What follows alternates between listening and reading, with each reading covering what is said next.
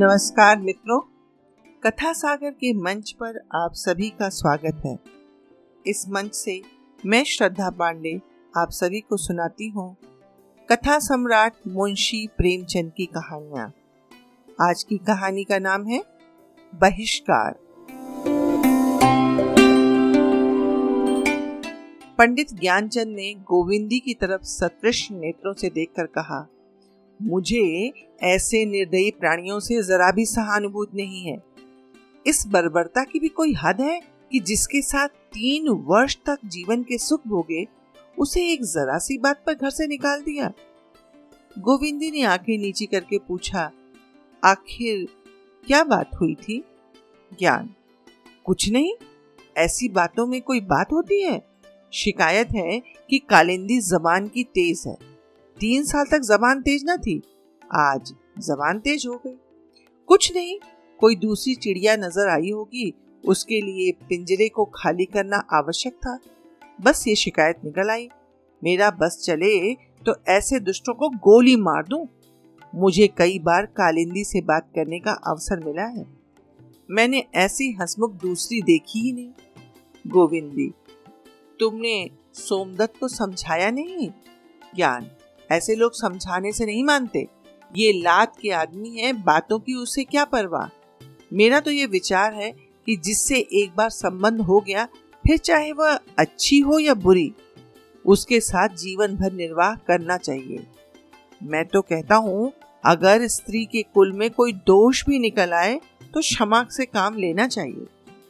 गोविंदी ने कातर नेत्रों से देखकर कहा, ऐसे आदमी तो बहुत कम होते हैं। ज्ञान समझ में नहीं आता कि जिसके साथ इतने दिन हंसे बोले जिसके प्रेम की स्मृतियाँ हृदय के एक एक अणु में समाई हुई हैं, उसे दर दर ठोकरे खाने को कैसे छोड़ दिया? कम से कम इतना तो करना चाहिए था कि उसे किसी सुरक्षित स्थान पर पहुँचा देते और उसके निर्वाह का कोई प्रबंध कर देते। निर्दयी ने इस तरह घर से निकाला जैसे कोई कुत्ते को निकाले। बेचारी गाँव के बाहर बैठी रो रही है। कौन कह सकता है? कहा जाएगी? शायद मायके में भी कोई नहीं रहा। सोमदत्त के डर के मारे गाँव का कोई आदमी उसके पास ही नहीं आता। ऐसे बग्गड़ का क्या ठिकाना? जो आदमी स्त्री का न हुआ वो दूसरे का क्या होगा? उसकी दशा देखकर मेरी आँखों में आँसू भर आए हैं। जी में तो आता है, कहूँ, बहन, तुम मेरे घर चलो। मगर तब तो सोमदत्त मेरे प्राणों का गाहक हो जाता। गोविंदी, तुम जरा जाकर एक बार फिर समझाओ। अगर वह किसी तरह न माने तो कालिंदी को लेते आना। जाऊँ? हाँ अवश्य जाओ। मगर सोमदत्त कुछ खरी खोटी भी कहे तो सुन लेना। ज्ञानचंद ने गोविंदी को गले लगाकर कहा, तुम्हारे हृदय में बड़ी दया है, गोविंदी। लो, जाता हूँ। अगर सोमदत्त ने न माना तो कालिंदी को ही लेता आऊँगा।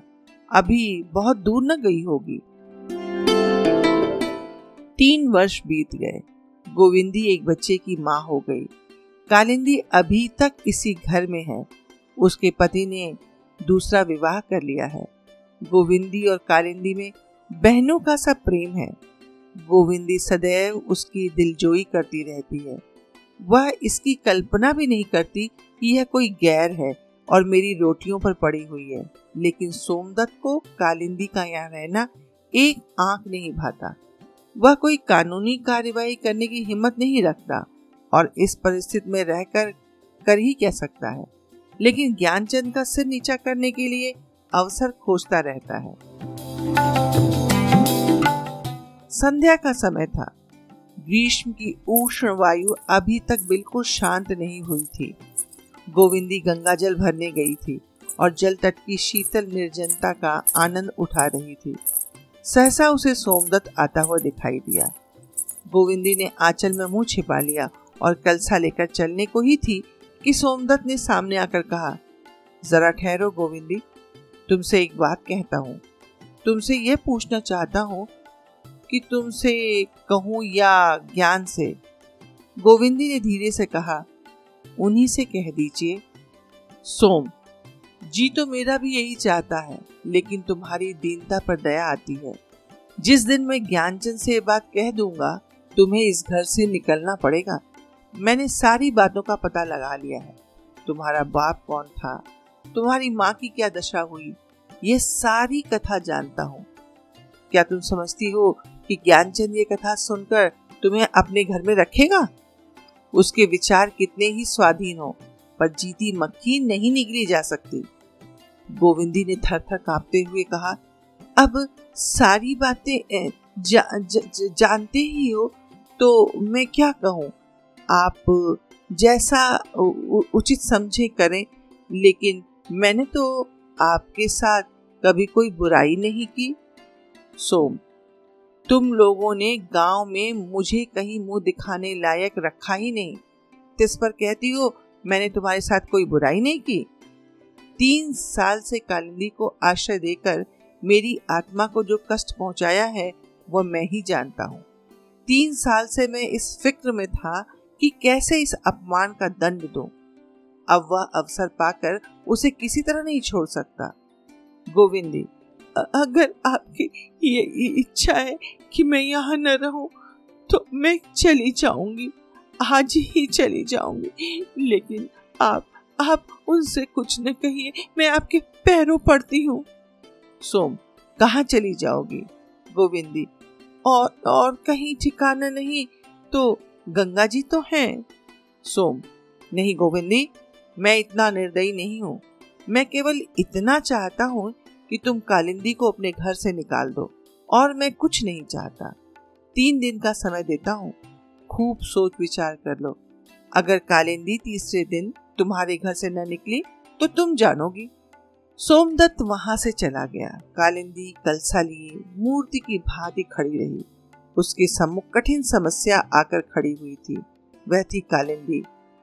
घर में एक ही रह सकती थी। दोनों के लिए उस घर में स्थान न था। क्या कालिंदी के लिए वह अपना घर, अपना स्वर्ग त्याग देगी? कालिंदी अकेली है। पति ने उसे पहले ही छोड़ दिया है। वह जहाँ चाहे जा सकती है, पर अपने प्राणाधार, अपने प्यारे बच्चे को छोड़कर वह कहाँ जाएगी? लेकिन कालिंदी से वह कहेगी क्या? जिसके साथ इतनी दिनों तक बहन की तरह रही, उसे क्या वह अपने घर से निकाल देगी? उसका बच्चा कालिंदी से कितना हिला हुआ है। कालिंदी उसे कितना चाहती थी। क्या उस परित्रिका दीना को वह अपने घर से निकाल देगी? इसके सिवा और उपाय ही क्या था? उसका जीवन अब एक स्वार्थी, दम्भी व्यक्ति की दया पर अवलंबित है। क्या वह अपने पति के प्रेम पर वह भरोसा कर सकती? है ज्ञानचंद सहृदय थे, उदार थे, विचारशील थे, दृढ़ थे, पर क्या उनका प्रेम, अपमान, व्यंग और बहिष्कार जैसे आघातों को सहन कर सकता था। उसी दिन से गोविंदी और कालिंदी में कुछ पार्थक्य सा दिखाई देने लगा। दोनों अब बहुत कम साथ बैठती। कालिंदी पुकारती, बहन, आकर खाना खा लो। गोविंदी कहती, तुम खा लो, मैं फिर खा लूँगी। पहले कालिंदी बालक को सारे दिन खिलाया करती थी। माँ के पास केवल दूध पीने जाता था। मगर अब गोविंदी हरदम उसे अपने पास रखती। दोनों के बीच कोई दीवार खड़ी हो गई। कालिंदी बार बार सोचती है, आजकल मुझसे यह रूठी क्यों हुई है? पर उसे कोई कारण नहीं दिखाई देता। उसे भय हो रहा था कि कदाचित यम अब मुझे यहाँ नहीं रखना चाहती है। इस चिंता में वह गोते खाया करती। किंतु गोविंदी भी उससे कम चिंतित नहीं है। कालिंदी से वह स्नेह तोड़ना चाहती थी, पर उसकी म्लान मूर्ति देखकर उसके हृदय के टुकड़े हो जाते हैं। उससे कुछ नहीं कहती, अवहेलना के शब्द मुँह से नहीं निकलते। कदाचित उसे घर से जाते देख वह रो पड़ेगी और ज़बरदस्ती रोक लेगी। इसी हैस बैस में तीन दिन गुजर गए। कालंदी घर से न निकली। तीसरे दिन संध्या समय सोमदत्त नदी के तट पर बड़ी देर तक खड़ा रहा। अंत को चारों ओर अंधेरा छा गया।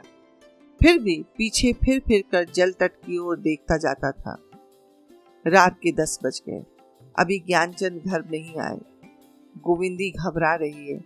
उन्हें इतनी देर तो कभी नहीं हुआ करती थी। आज इतनी देर कहाँ रह गए? शंका से उसका हृदय काँप उठा। सहसा मर्दाने कमरे का द्वार खुलने की आवाज़ आई।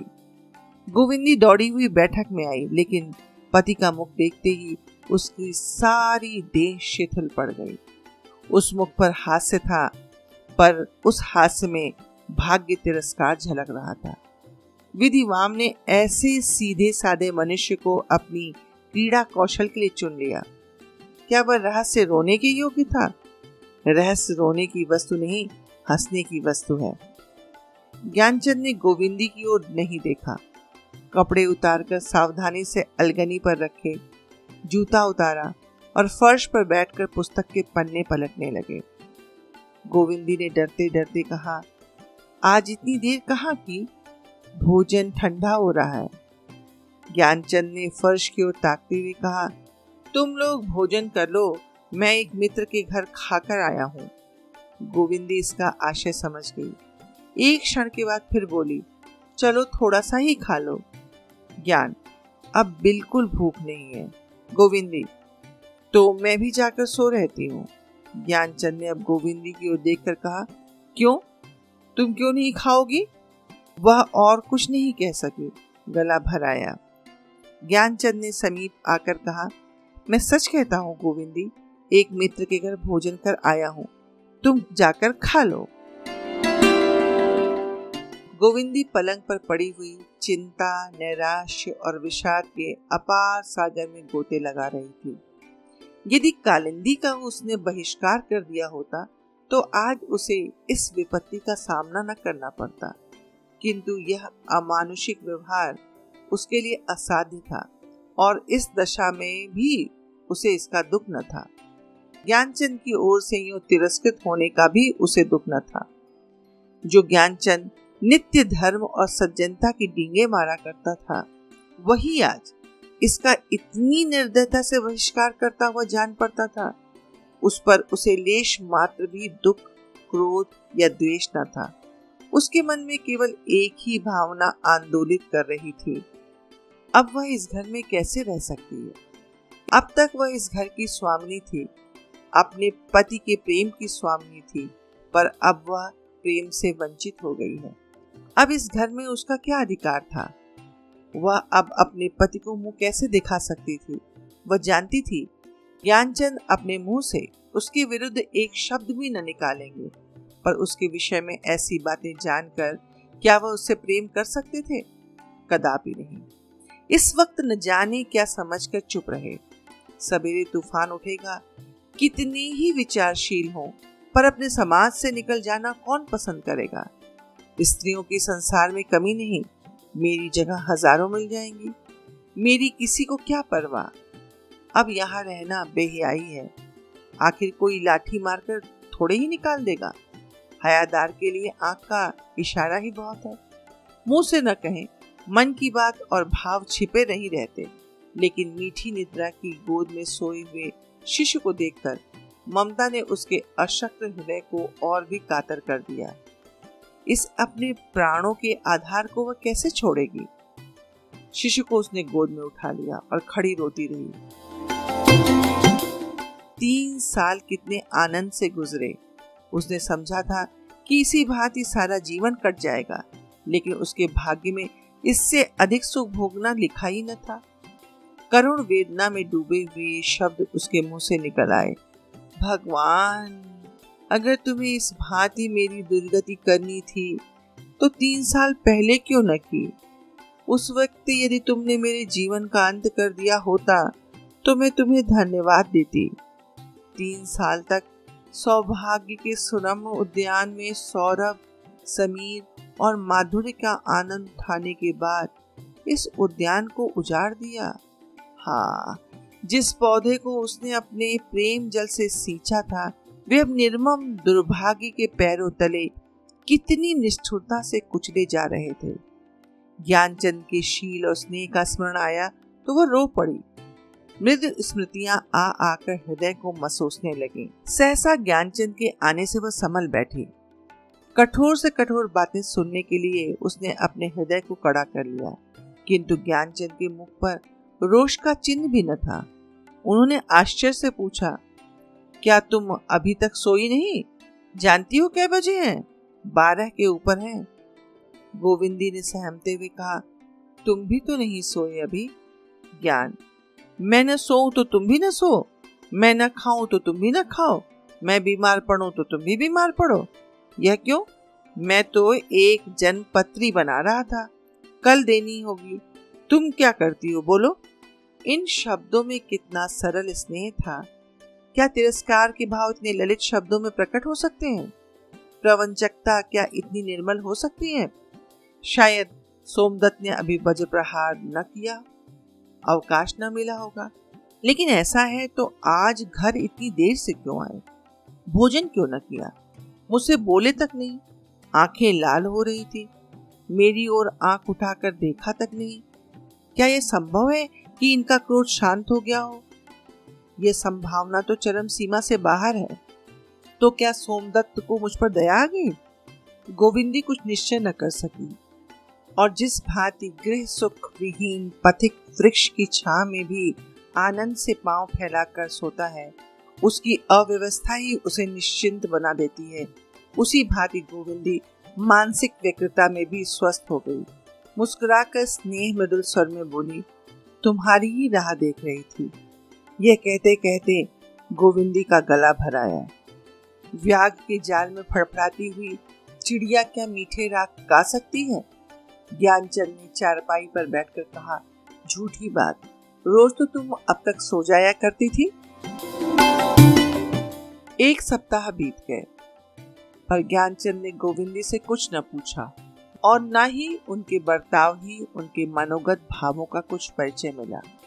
अगर उनके व्यवहार में कोई नवीनता थी तो वह यह कि अब पहले से भी ज़्यादा स्नेहशील, निर्द्वंद और प्रफुल्ल वदन हो गए। गोविंदी का इतना आदर और मान उन्होंने कभी नहीं किया था। उनके प्रयत्नशील रहने पर भी गोविंदी उनके मनोभावों को ताड़ रही थी और उसका चित्त प्रतिक्षण शंका से चंचल और शुभ रहता था।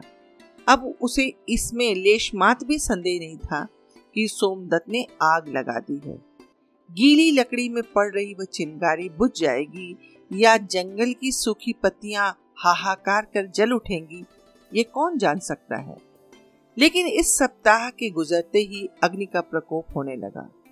ज्ञानचंद एक महाजन के मुनीम थे। उस महाजन ने कह दिया, मेरे यहाँ अब आपका काम नहीं जीविका का कोई दूसरा साधन यजमानी है। यजमान भी एक एक करके उन्हें जवाब देने लगे। यहाँ तक कि उनके द्वार पर आना जाना बंद हो गया। आग सूखी पत्तियों में लगाकर अब हरे वृक्ष के चारों ओर मंडराने लगी। पर ज्ञानचंद के मुख में गोविंदी के प्रति एक भी कटु अमृदु शब्द न था। वह इस सामाजिक दंड की शायद कुछ परवाह न करते, यदि दुर्भाग्यवश इसने उसकी जीविका के द्वार न बंद कर दिए होते। गोविंदी सब समझती थी, पर संकोच के मारे कुछ न कह सकती। उसी के कारण उसके प्राण प्रिय प्रति की यह दशा हो रही है। वह उसके लिए डूब मरने की बात थी, पर कैसे प्राणों का उत्सर्ग करे? कैसे जीवन मोह से मुक्त हो? इसी विपत्ति में स्वामी के प्रति उसके रोम रोम से शुभ कामनाओं की सरिता सी बहती थी, पर मुख से एक शब्द भी न निकलता था। भाग्य की सबसे निठुर लीला उस दिन हुई, जब कालिंदी भी बिना कुछ कहे सुने सोमदत्त के घर जा पहुँची। जिसके लिए सारी यातनाएँ झेलनी पड़ी, उसने अंत में बेवफाई की। ज्ञानचंद ने सुना तो केवल मुस्कुरा दिए, पर गोविंदी इस कुटिल आघात को इतनी शांति से सहन न कर सकी। कालिंदी के प्रति उसके मुख से अप्रिय शब्द निकल ही आए। ज्ञानचंद ने कहा, उसे व्यर्थ ही कोसती हो प्रिय, उसका कोई दोष नहीं। भगवान हमारी परीक्षा ले रहे हैं। इस वक्त धैर्य के सिवा हमें किसी से कोई आशा न रखनी चाहिए। जिन भावों को गोविंदी कई दिनों से अंतस्थल में दबाती चली आई थी, वे धैर्य के मान टूटते ही बड़े वेग से बाहर निकल पड़े। पति के सम्मुख अपराधियों की भांति हाथ बांधकर उसने कहा, स्वामी, मेरे ही कारण आपको ये सारे पापड़ बेलने पड़ रहे हैं।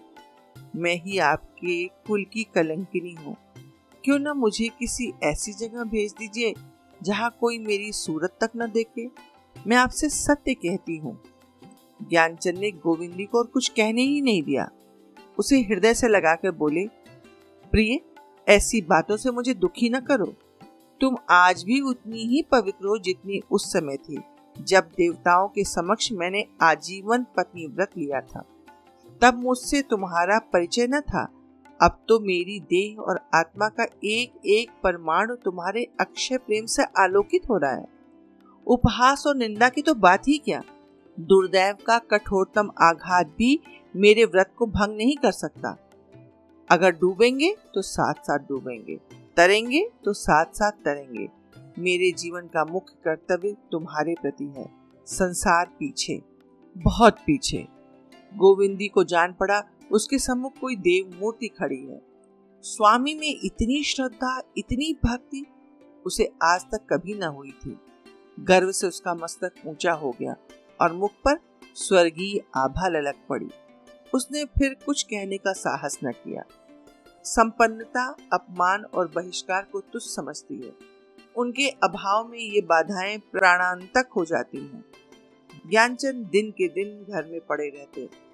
घर से बाहर निकलने का उन्हें साहस न होता था। जब तक गोविंदी के पास गहने थे, तब तक भोजन की चिंता न थी। किंतु अब यह आधार भी न रह गया तो हालत और भी खराब हो गई। कभी कभी निराहार ही रह जाना पड़ता। अपनी व्यथा किससे कहें? कौन मित्र था? कौन अपना था? गोविंदी पहले भी हष्ट पुष्ट न थी, पर अब तो अनाहार और अंतर्वेदना के कारण उसकी देह और भी जीर्ण हो गई। पहले शिशु के लिए दूध मोल लिया करती थी, अब इसकी सामर्थ्य न थी। बालक दिन पर दिन दुबला होता जाता था। मालूम होता था उसे सूखे का रोग हो गया है। दिन के दिन बच्चा खुर्रा खाट पर पड़ा, माता को नैराश्य दृष्टि से देखा करता। कदाचित उसकी बाल बुद्धि भी अवस्था को समझती थी। कभी किसी वस्तु के लिए हट न करता। उसकी बालोचित सरलता चंचलता और क्रीड़ाशीलता ने अब तक दीर्घ आशा विहीन प्रतीक्षा का रूप धारण कर लिया था। माता पिता उसकी दशा देखकर मन ही मन कुड़ कुड़ कर रह जाते थे। संध्या का समय था। गोविंदी अंधेरे घर में बालक के सिरहाने चिंता में मग्न बैठी थी। आकाश पर बादल छाए हुए थे और हवा के झोंके उसके अर्धनग्न शरीर में शर के समान लगते थे। आज दिन भर बच्चे ने कुछ न खाया था। घर में कुछ था ही नहीं। क्षुधाग्नि से बालक छटपटा रहा था, पर या तो रोना न चाहता था या उसमें रोने की शक्ति न थी। इतने में ज्ञानचंद तेली के यहाँ से तेल लेकर आ पहुँचे। दीपक जला। दीपक के क्षीण प्रकाश में माता ने बालक का मुख देखा तो सहम उठी। बालक का मुख पीला पड़ गया था और पुतलियाँ ऊपर चढ़ गई थी। उसने घबराकर बालक को गोद में उठाया। देह ठंडी थी। चिल्लाकर बोली, हा भगवान, मेरे बच्चे को क्या हो गया? शरद चंद बालक के मुख की ओर देखकर एक ठंडी सांस सी ली और बोले, ईश्वर, क्या सारी दया दृष्टि हमारे ऊपर ही करोगे? गोविंदी, हाय हाय मेरा लाल, मारे भूख की शिथिल हो गया है। कोई ऐसा नहीं जो इसे दो घूट दूध पिला दे। यह कहकर उसने बालक को पति की गोद में दे दिया और एक लुटिया लेकर कालिंदी के घर दूध मांगने चली। जिस कालिंदी ने आज छह महीने से इस घर की ओर ताका न था, उसी के द्वार पर दूध की भिक्षा मांगने जाते हुए उसे कितनी ग्लानी, कितना संकोच हो रहा था, ये भगवान के सिवा और कौन जान सकता था?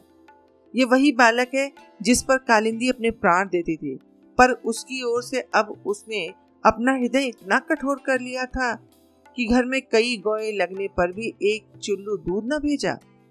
उसी की दया भिक्षा मांगने आज अंधेरी रात में भीगती हुई गोविंदी दौड़ी जा रही है। माता, तेरे वात्सल्य को धन्य है। कालिंदी दीपक लिए दलान में खड़ी गाय दुहा रही थी।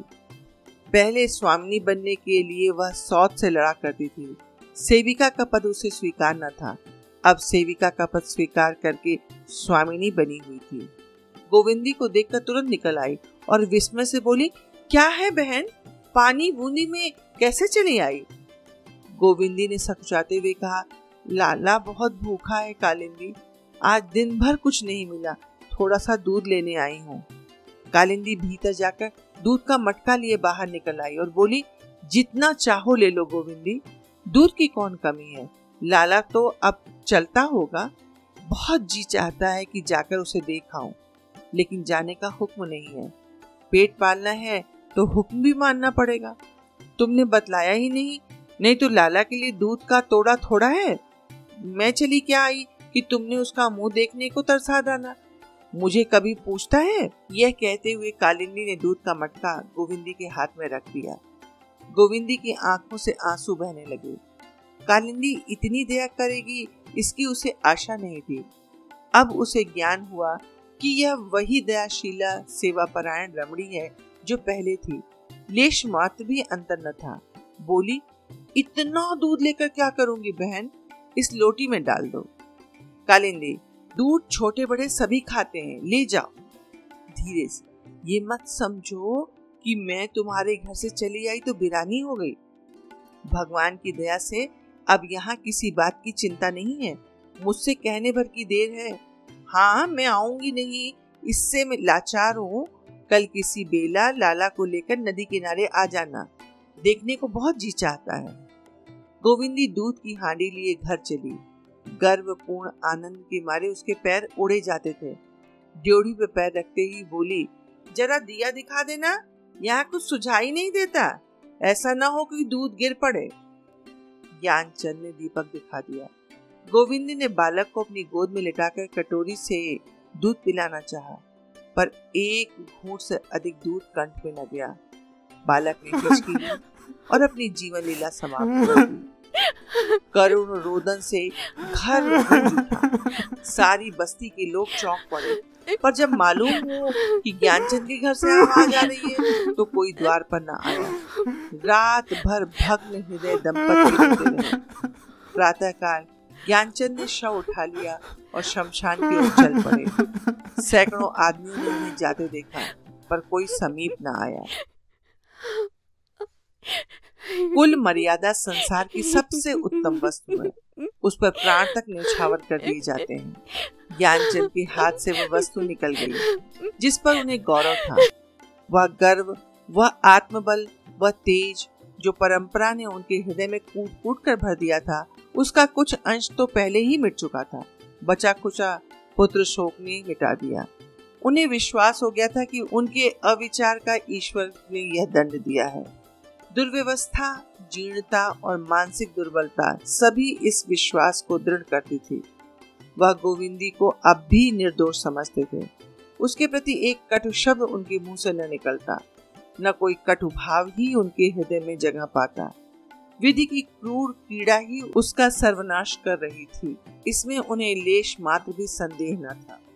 अब यह घर उन्हें फाड़े खाता था। घर के प्राण से निकल गए थे। अब माता किसे गोद में लेकर चांदा मामा को बुलाएगी? किसे उपटन मलेगी? किसके लिए प्रातःकाल हलवा पकाएगी? सब कुछ शून्य था। मालूम होता था उसके हृदय निकाल लिए गए हैं। अपमान, कष्ट, अनाहार, इन सारी विडंबनाओं के होते हुए भी बालक की बाल क्रीड़ाओं में वे सब कुछ भूल जाते थे। उसके स्नेह में लालन पालन में ही अपना जीवन सार्थक समझते थे। अब चारों ओर अंधकार था।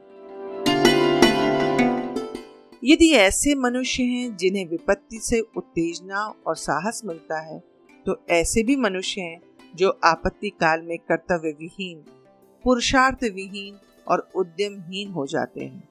ज्ञानचंद शिक्षित थे, योग्य थे। यदि शहर में जाकर दौड़ धूप करते तो उन्हें कहीं ना कहीं कुछ काम ज़रूर मिल जाता। वेतन कम ही सही, रोटियों को तो मोहताज न रहते, किंतु अविश्वास उन्हें घर से निकलने न देता था। कहाँ जाएँ? शहर में कौन जानता है? अगर दो चार परिचित प्राणी हैं भी तो उन्हें मेरी क्या परवाह होने लगी? फिर इस दशा में जाएँ कैसे? देह पर साबित कपड़े भी नहीं। जाने के पहले गोविंदी के लिए कुछ प्रबंध करना आवश्यक था। उसका कोई सुविधा न था। इन्हीं चिंताओं में पड़े पड़े उनके दिन कटते जाते।